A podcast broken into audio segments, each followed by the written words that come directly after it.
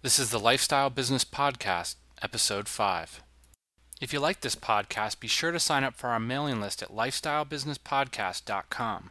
When you sign up, I'll send you a link to a video I recently made about one profitable online business model. This is Dan Andrews, and I'd like to thank you for downloading the Lifestyle Business Podcast, the premier online resource for entrepreneurs seeking unique approaches to life, business, and career. Hey, everybody. Uh, on today's episode, we have the second part of uh, my conversation with Ian about flash packing and how to create a mobile business architecture um, that allows you to travel the world um, and why that's important. And, um, you know, in particular, this episode, we're talking about five things that separate flash packers from backpackers.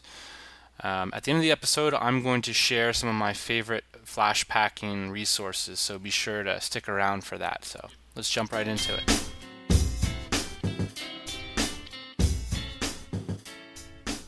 You know, a lot of people listening are, are thinking, hey, you know, this, this flash packing, flash packing sounds really interesting. But if you've never done it before, you've never traveled for like more than a week or two at a time. Uh-huh. Um, a lot of people can't envision leaving like their home, their pets, their loved ones for like a month or two Sure. right? So how do we make that transition? How how do we convey to people that uh, it's really easy to leave your castle for a couple months?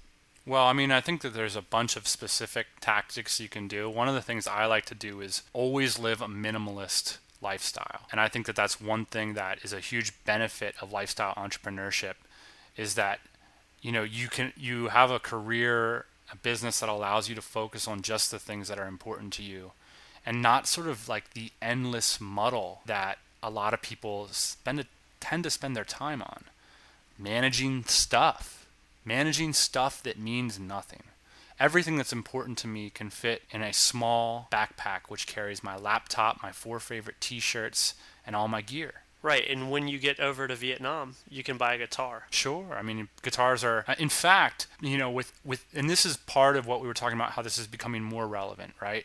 And not having that estate or castle to protect your stuff. In fact, for a lot of airlines now, it would cost more to transport your guitar than it would to actually just purchase one or borrow one or rent one at the location you're at.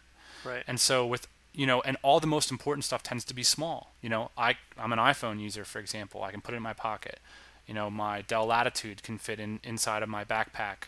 All my clothes fold up into micro sleeves and fit into my backpack. You know, there's just not a lot of stuff after that. I can put my car in storage. I can put all my furniture in storage. I'm not actually a homeowner right now. I have an apartment, which uh, I've negotiated a good rental rate, and I either sublease or you know, now that my businesses are doing better, when I leave the country, I just keep paying the rent. You know, it's it's it's it's totally affordable. I factor it in as a business experience uh, expense. It allows me for free storage, and um, you know, I can let if my friends are coming to San Diego or whatever, I can let them stay in my place if I'm not around. And for me, Right. I factor it as a business experience or expense because it's valuable to not have to arrange for you know apartment turnover and stuff like that that can be a little inconvenient but if you don't blow this stuff out of proportion it's relatively simple to make these arrangements and it's all about focusing on on what's truly valuable to you. And when you can identify that as it's you know this lifestyle of learning and improvement it's these businesses that you're working on cultivating and long-term assets then you know the kind of relative trouble of like finding a, a new home for your pet or for moving your couch out of your apartment they just they look small relative. Let's go to number six. Flash packers carry $50 instead of 50 pounds of luggage. You know and this is a little bit of this idea you're talking about with the guitar. In four weeks when i get on a plane and i'm going to be flying directly to the philippines in four weeks my my first order of business might be to purchase whatever uh, equipment is relevant relevant to my local stay there My my favorite thing to do, and this is even when I'm traveling in the states, is to bring uh, like maybe one or two nice articles of clothes if I know that I'm going to be somewhere where I need to wear it, and then to show up and buy like white T-shirts at Walmart. Uh, and this is something that you can do anywhere, Right? Sure. So uh, it really makes sense in a lot of cases too, because uh, you end up giving your things away sometimes when you're in uh, other countries, or or sometimes you just end up buying it all there and throwing it away. It's a fun experience. It's the get it there traveling philosophy. You know, there's so many benefits to it. You know, like when you first show up in a foreign country to step into a retail outlet can be a great experience to try to get a good deal on a, on a great shirt. Definitely get it there. Right. So try to minimize the, the amount of bulk that you bring with you. Absolutely. And I have countless anecdotes of why being light is advantageous and certainly things we can share in the future but when you're trying to do things in particular like find a great deal in a hotel when you're not planning ahead when traveling um, when you're trying to figure things out on the ground having a small backpack is, you know, essentially I travel with a day pack. I travel the world with a day pack and I run my businesses from a day pack. And doing that allows me to do things like negotiate great hotel rates on the ground. And the bottom line is that a lot of the information that's out there just isn't expressed on the internet. And if you depend on the internet for especially a lot of these exotic, more frontier like locations, you're going to miss out on the best opportunities which exist on the ground. And so having all your equipment in one small day pack allows you to get the best experience on the ground. And I know you're really experienced in, in packing this day pack that you're talking about. So I'm sure everybody is interested to know what your top 10 items are. Well, you know, I can definitely pull together a video, and we should both do this before we go on our next excursion, identifying the particular items we're bringing, why, and how we think you know those things are a benefit. Because i love that kind of stuff. There's a lot of cool videos on the internet.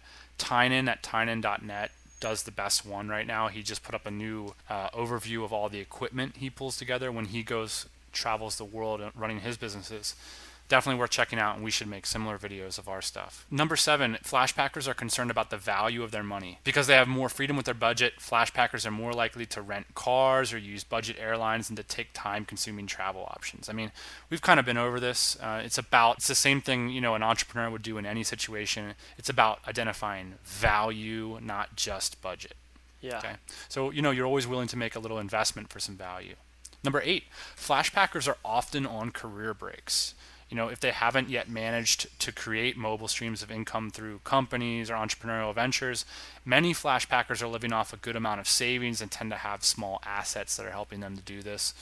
Um, one of the things I would like to focus on in the future, and I love to see, is people who are doing a concept called baselining, which is they're professionals who have managed to build up assets or savings and or even a small stream of mobile income say they're making 500 to $1000 off of you know, one of the most common uh, sources of passive income, unemployment checks. Can you believe it? Yeah. So, uh, you know, I don't want to comment on the morality of that. I mean, just saying that that's one of the ways people do this. And what you can do by baseline is it means getting rid of all your expenses, reducing them down to zero, and then going somewhere where you can be free of your former life and focus on a new project. Right, and we talk about this a lot. I mean, it's real easy to live in the states and, and have your expenses get totally out of control.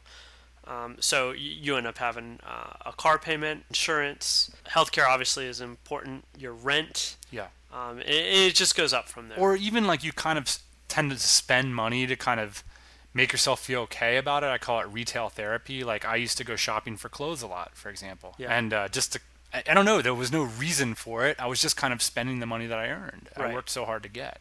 And depending on what your income level is, I mean, you can still do this kind of stuff, but uh, it's real easy to, to have in between five and ten thousand dollars of in expenses all of a sudden per month, and not even know what you're really getting, right? So, minimizing those expenses really makes sense when uh, you don't have passive income and you want to go on the road like this. Sure, and especially when you have a cool project in mind. Like I've seen people have an idea for a business or even something like a novel, a creative project, and say, you know what?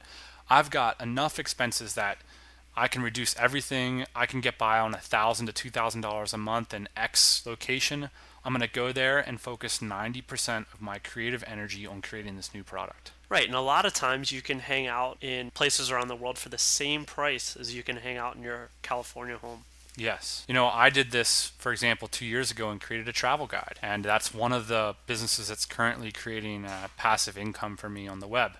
And maybe we'll talk about how that process panned out in a little bit more detail in the future. Right, because that's really interesting because that's one of those projects where you had to show up on location for it to work out. And once you showed up on location, that's when you realized that it would be a real interesting project. Sure. And it was so much fun. So, on top of all that, number nine Flashpackers travel with toys. And this is what we're talking about these promised videos and the videos that exist on the internet. Uh, we're talking laptop, telephones, MP3 player, SLR cameras, video, you name it. Flashpackers are digitized and connected to the world. That's part of why flashpackers are so exciting because they can really communicate, you know, from these locations. They can truly run their businesses from these exotic locations, you know, they also have the budget to be able to, you know, bring these toys along with them. But it's not really expensive. You know, a webcam, a thousand dollar computer, maybe a camera, a voice recorder. I mean, this is this is how you do business daily uh, without the face to face interactions. So, you know, just minus the face to face. I mean, it's just like doing business as as usual for a lot of people. You know, there's this also there was this uh, kind of idea we had. You know, at the beginning of the episode, we talked a little bit about having the estate to protect all your goods and how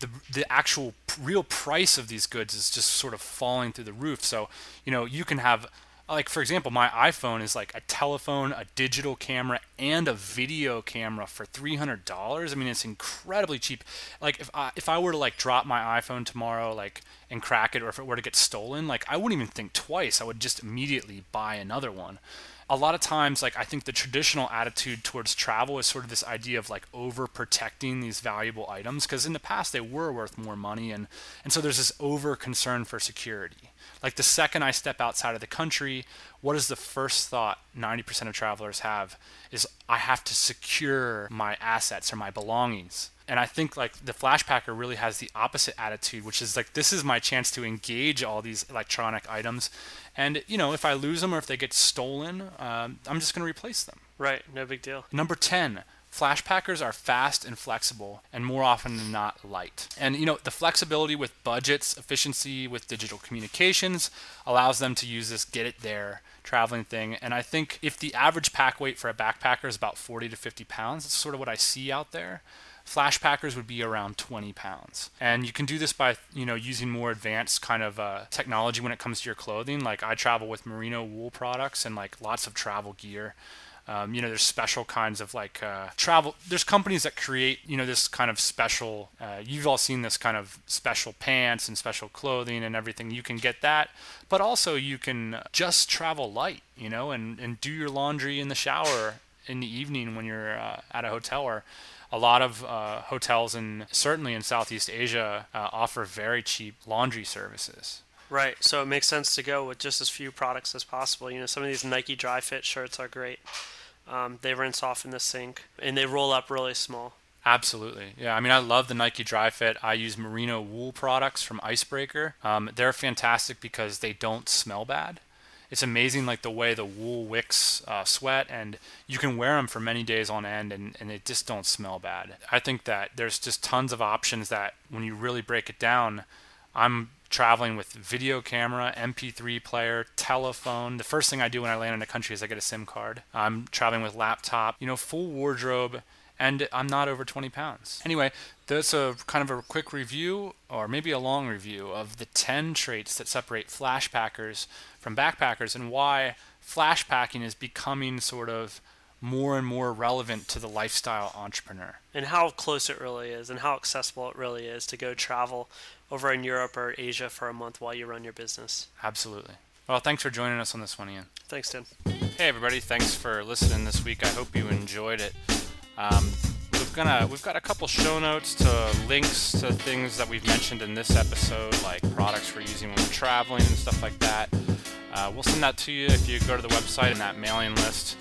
Um, and I'll pull together uh, sort of a list of links so that if you are planning on leaving uh, your job and traveling the world, you can uh, get the best Flashpacker gear. Uh, we'll have a new episode very shortly. I hope you enjoyed this one. We'll see you next time.